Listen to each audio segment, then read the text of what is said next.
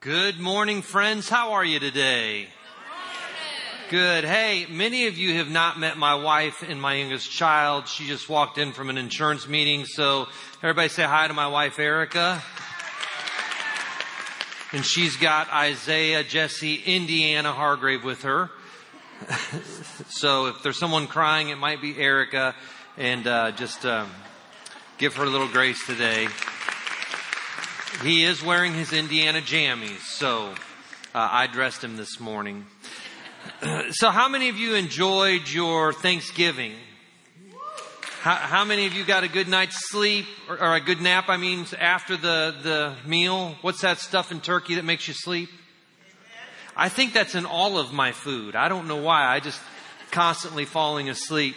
I heard about a family that was getting ready for Thanksgiving and um, there's kind of a pre-Christmas party at this guy's work and, and, his secret Santa gave him a parrot. Why he gave him a parrot, I don't have any idea, but he gave him a parrot. The guy was kind of an easygoing guy and he went home and he had this parrot, but the parrot had a problem. He had a really bad attitude and he was mean and he would say mean things and this guy was just shocked at the words the parrot was using. He was shocked at his demeanor. And finally, he just was so exasperated. He didn't want to know what to do. He's in the kitchen. So he just grabbed the, the parrot, put his hand over his beak, opened the freezer door, and put the parrot in the freezer just to get some relief. He leaned back against the refrigerator. He heard a whole bunch of squawking and wings flapping. And then all of a sudden, there was silence. Then there was a little tap at the door. The guy was like, What is going on? So he opened up the freezer door and the parrot stepped out onto his arm. The parrot said, You know, I feel like we got off on the wrong foot. I realize that I have not been a very kind and loving pet to you. Could you ever forgive me?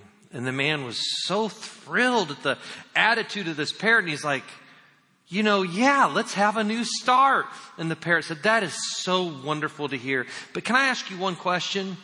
So, sure, what do you want to know? What did the turkey do?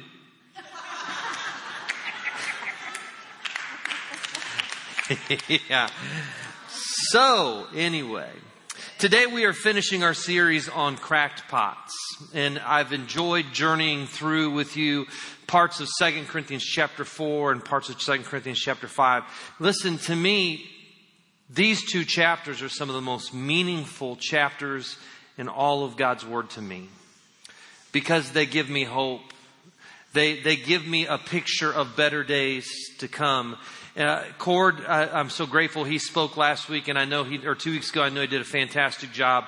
I wish I could have been here with you because there is a passage that that continues to be one of the most important passages in my life from 2 Corinthians chapter 4 verse 16 that says, Therefore, do not lose heart.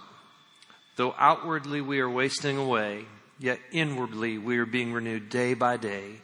For our light and momentary troubles are achieving for us an eternal glory that far outweighs them all.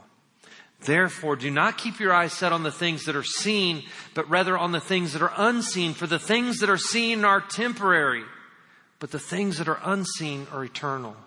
And here's the deal, friends. What Paul is saying as he writes this is we get older, the challenges that we face. Anybody in here face challenges if you've gotten older?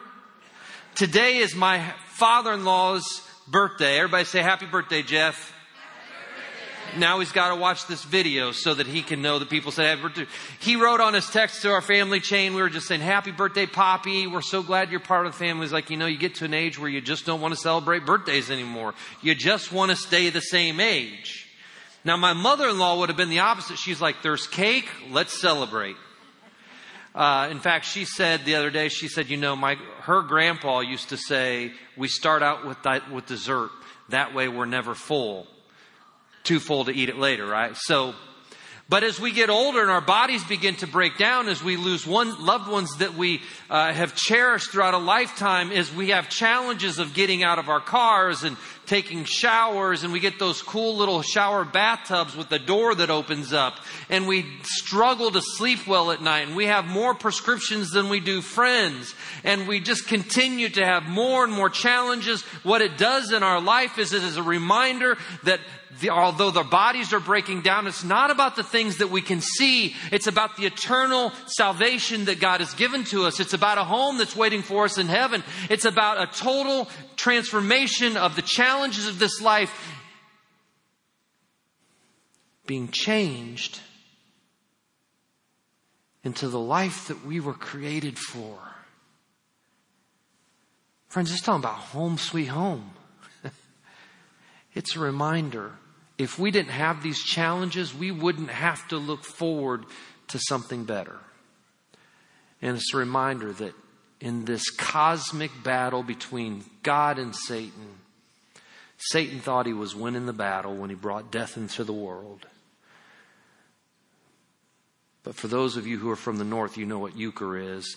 And God pulled out the trump card to whack old Satan in the face with a spiritual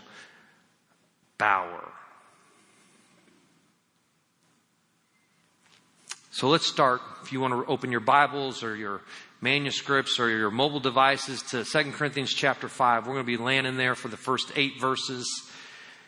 And again, this is such a meaningful passage to me, and I hope that it will be to you as well. This is what Paul writes. For we know that when this earthly tent we live in is taken down, that is, when we die and leave this earthly body, we will have a house in heaven, an eternal body made for us by God Himself and not by human hands. First thing I want you to hold on to today is your body is not your home. Would you turn to the person next to you and say, That's a good thing for you? Turn to the person who just said that and say, You're not looking so hot yourself. Your body is not your home. This is not the final destination of your soul. This is not where you're going to reside for the rest of eternity. Someday you are going to shed these temporary dwelling places and you are going to step out of those bodies into an eternity with a new body that God has preordained for you, where there will be no more pain, no more heartache, no more sickness, no more death, no more hardships in this life. Can I get an amen? Wouldn't you like to live in that body? Wouldn't you like to look forward to that day? Don't you know that you have something better waiting for you on the other side of eternity?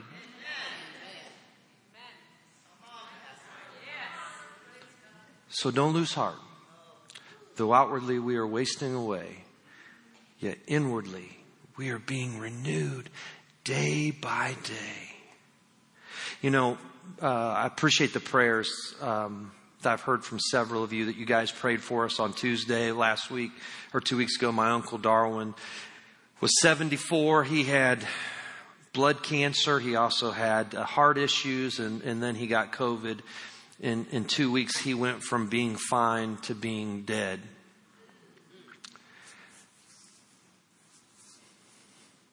So my family asked me to do the, the, celebration of life for him. And I drove our RV up to Indiana, paying eight dollars. You know, we got eight miles to the gallon, and I went by myself so I could sleep in WalMarts and not have to worry about a hotel room.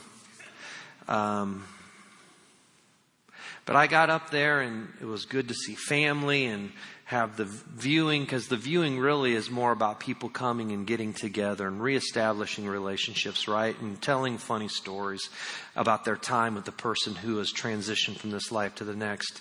The next day we had the celebration of life. But I think, you know what I think as a pastor, the most difficult part of the, the, the grieving process of the celebration of life is? I think it's at the gravesite. Because when it's in the church, even if it's an open casket, you have people that are there. There's no finality, so to speak, because it's in abstract things. I mean, the body is still there with you. But when you go to the gravesite and you see that casket being lowered into the ground, if, if you choose to be buried or, versus cremated, or you see your, the ashes going into the, that little jar thing that um, Erica's going to keep under her bed once I pass away. That way we can always be close.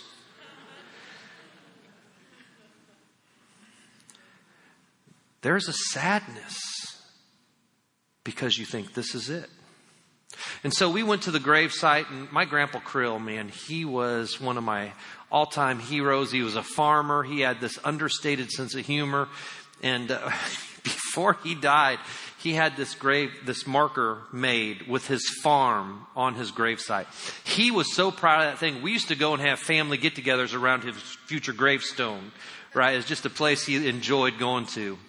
And so as my uncles, we were at the gravesite, we saw my grandpa's and grandma's tombstone, and my uncle had done something very similar. But we were looking at the body, and all of a sudden I was struck with the fact what do I say? I know that this is a hard moment. And so I decided to take a passage from Paul. I decided to say, I know that you are grieving putting this shell of a body into the ground, but let me tell you, that is not my Uncle Darwin. That is just the shell that he has shed from himself. He is not going into the ground. He is dancing and celebrating in heaven right now. So we are lowering the shell of a body into a tomb. But friends, he's not there. He's already gone on. He's sad for us because we're grieving, but he's saying, Oh, if you only knew. Oh, if you could de- taste the desserts here in heaven. They're divine. And it won't be long. So don't be afraid. Don't be worried because the best is yet to come. I think Arthur Brisbane, and I use this at, at, celebrations of life a lot, he had this idea when he wrote a poem about a group of grieving caterpillars blessed, uh, dressed in black raiment and grieving and crying as they carried the empty shell of a lost brother. All the while, there was a beautiful butterfly flying above the muck and the mire, enjoying what he was created to do. Our bodies are not our home. Someday soon, we're going to shed these old broken down jalopies and we are going to be made new. Listen to what verses 2 and 3 says. Man, this is getting good. We grow weary in our present bodies Anybody relate to that? Anybody married to someone who relates to that? Be careful what you say. We're saving marriages all over Daytona today. And we long to put on our heavenly bodies like new clothing, for we will put on heavenly bodies. We will not be spirits without bodies. You know what this verse is telling us? He's telling us that in the very essence of who we are, you're a soul man. You're a soul man. Ba-da-ba-da-ba-da-ba-da-ba.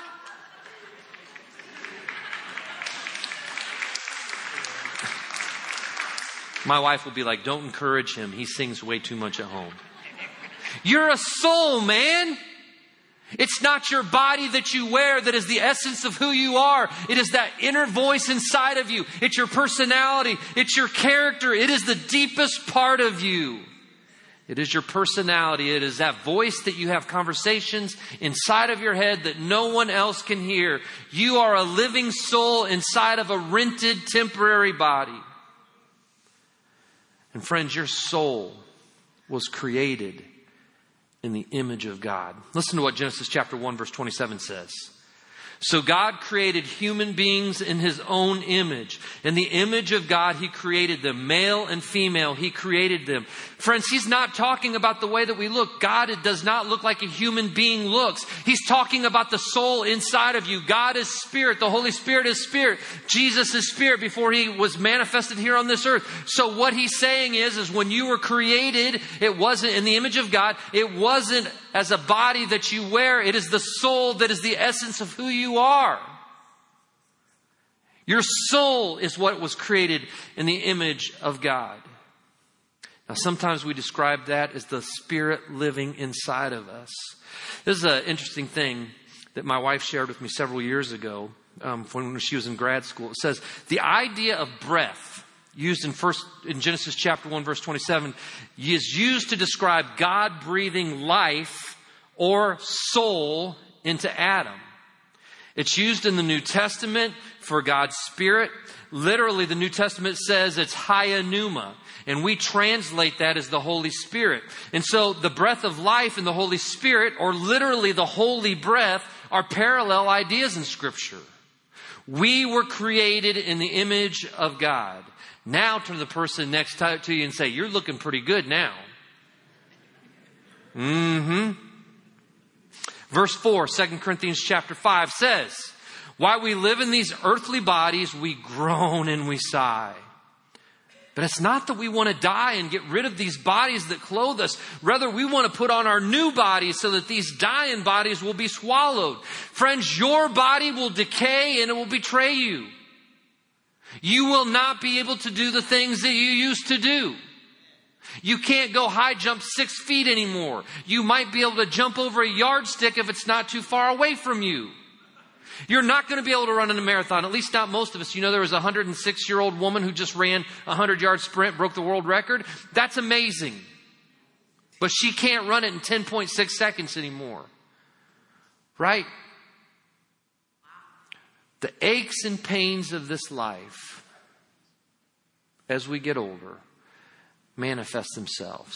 Now, I haven't been able to get a haircut because I normally get my haircut uh, every four weeks, and it was during the, the week of um, when I was up north at the celebration of life. And so my hair is getting kind of long. I'm looking like I'm from the 70s again. Um, and I asked my wife last night, I said, Is there still like a little bald spot up there? And she said, Oh, sweetheart, it's just a solar panel for a love machine. True story. True story. Didn't even know it was happening until I accidentally looked in the mirror one day. But the transition of getting older stinks.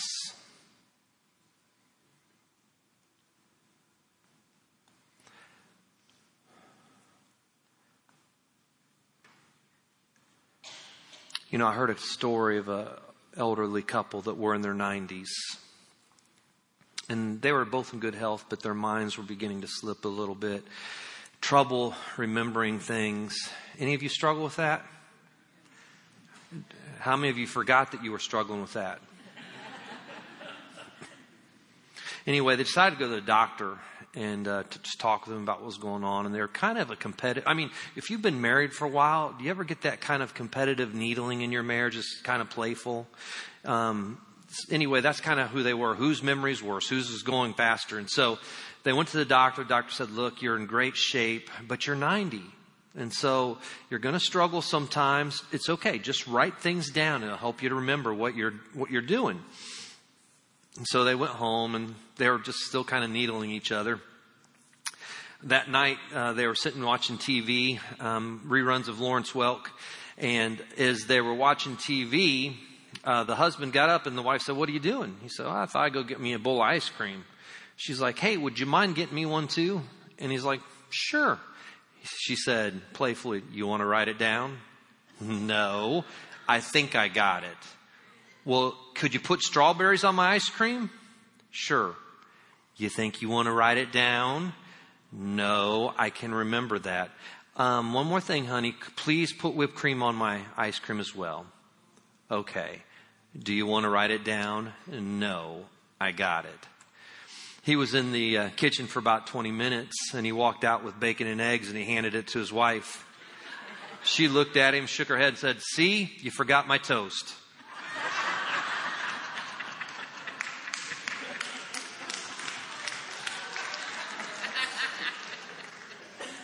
Listen, it's not easy going through the aging process. Therefore, do not lose heart. Though outwardly we are wasting away, yet inwardly we are being renewed day by day, for our light momentary troubles are achieving for us an eternal glory that far outweighs them all. Therefore, do not keep your eyes set on the things that are, come on, seen, but rather on the things that are unseen. For the things that are seen are temporary, but the un- things that are unseen are eternal. Verse 5 says, God Himself has prepared us for this. And as a guarantee, He has given us the Holy Spirit. And it's that Holy Spirit that keeps telling you this is not all that there is. This body is not all that there is. There's something better. There is a God who loved you, who created you, who created you for a purpose. So don't give up. Don't stop. Because the best is yet to come. Uh, anybody around for World War II in here? Anybody? You remember how uh, some of you are probably just babes if you were alive then.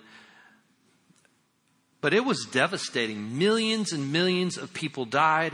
In 1943, it, things did not look good for the Allies, right? The German army was advancing.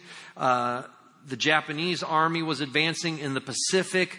Uh, Britain was on the, the verge of collapse. France had already collapsed. The Allies were taking a beating.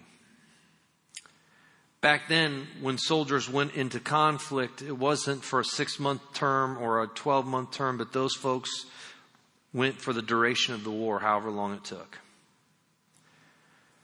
1943, there's a guy by the name of Bing Crosby who wrote a song that touched the heart of every soldier, sailor, Marine, Coast Guard person, who are serving in that conflict. And it's called I'll be home for Christmas. You can on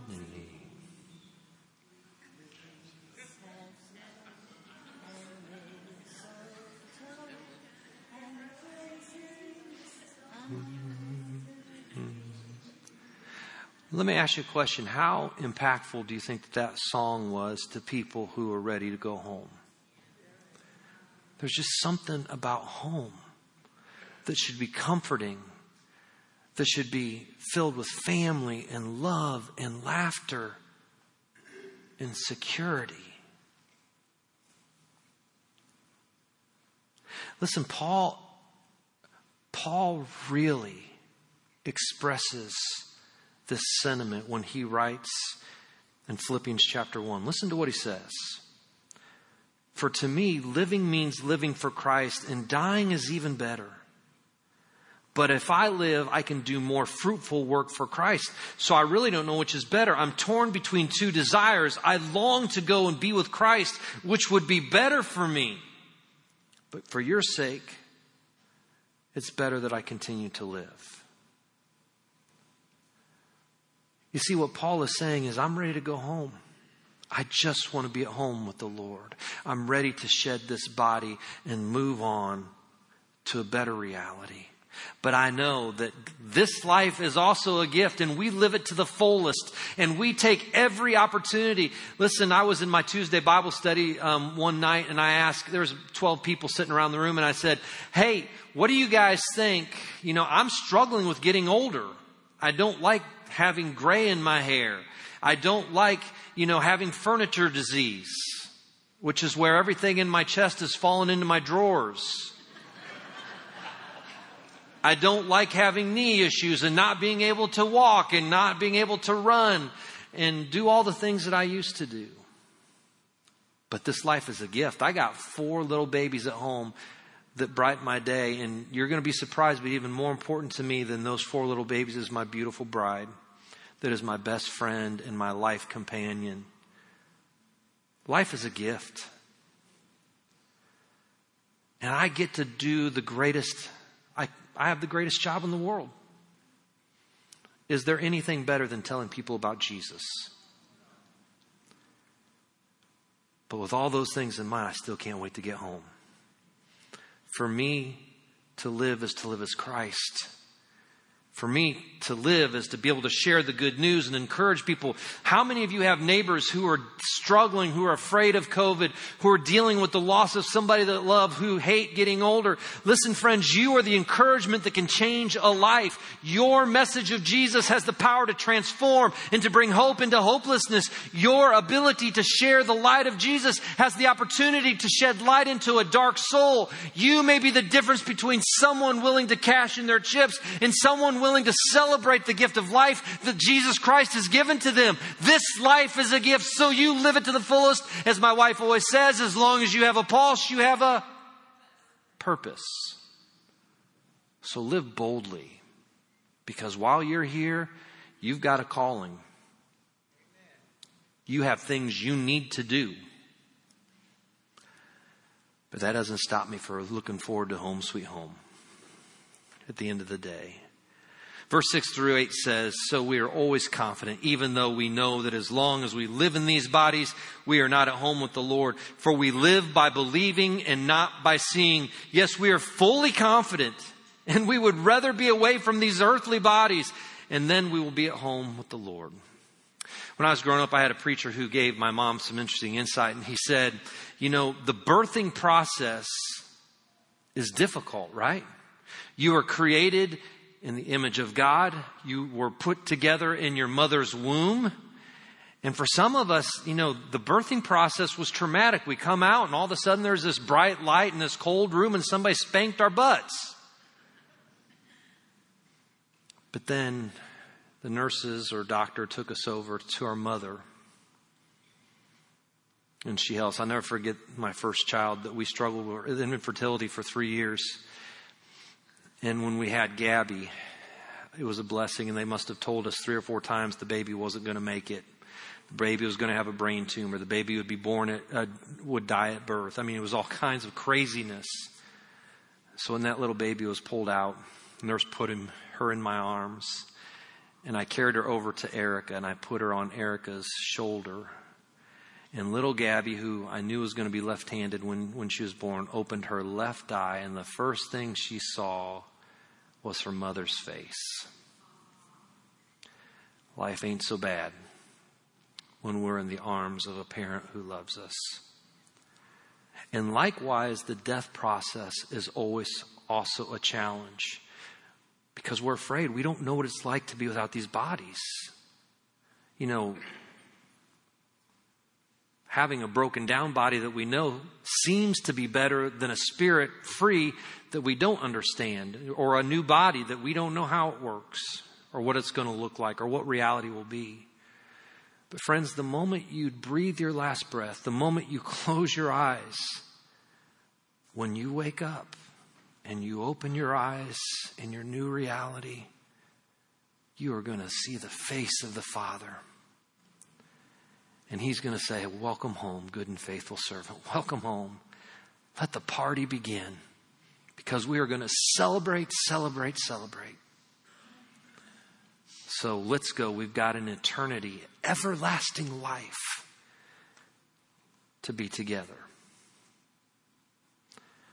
Friends, here's what I'm looking to, forward to. I'm looking to, forward to a new body a family reunion.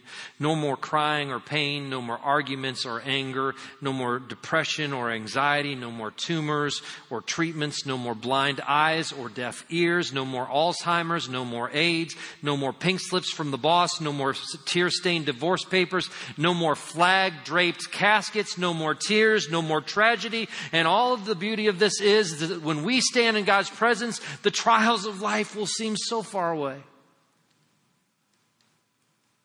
So far away.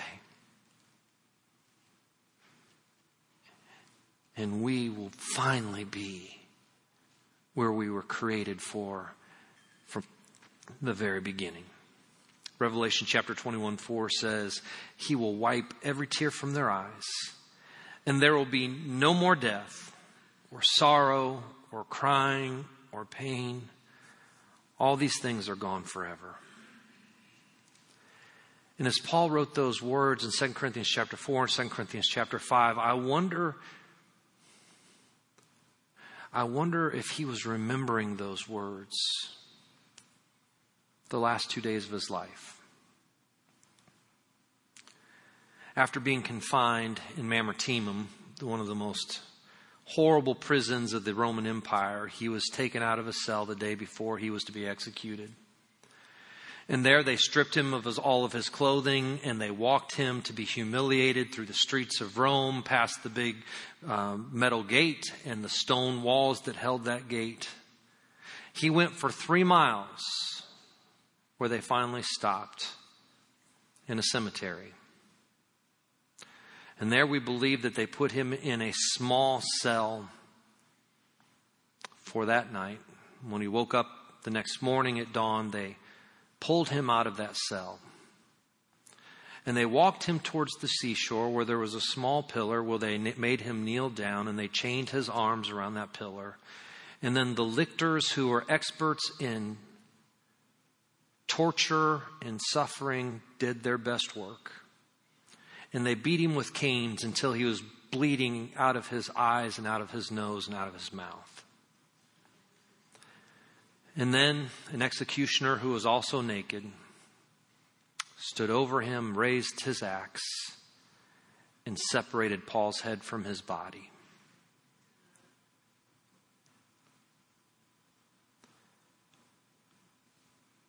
And Paul was finally absent from the body, and he was at last home with the Lord.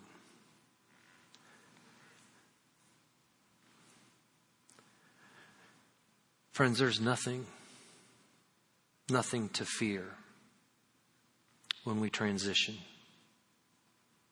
There is hope, there is peace, there is renewal there is celebration. And although it's a scary thing,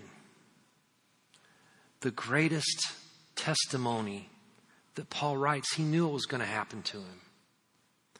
Greatest testimony is that he believed so strongly that he wasn't afraid because he knew that the best was yet to come. Let's pray.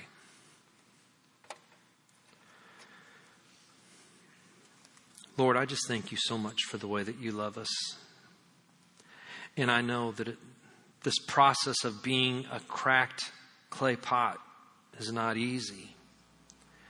And Lord, we know that as we get older, as our bodies begin to fall apart, our faith is increased, and the light, the treasure that you have inside of us continues to shine brightly into the dark world because darkness is afraid of light. And so, God, all of us are going to walk that path someday, whatever it looks like in a hospital bed, in our own bed, in a car accident, whatever it may be. Lord, would you help us not to be afraid? We pray that you would increase our faith and remind us and assure us that the best, the very best, is yet to come. Lord, we love you. It's in Jesus' name we pray. Amen.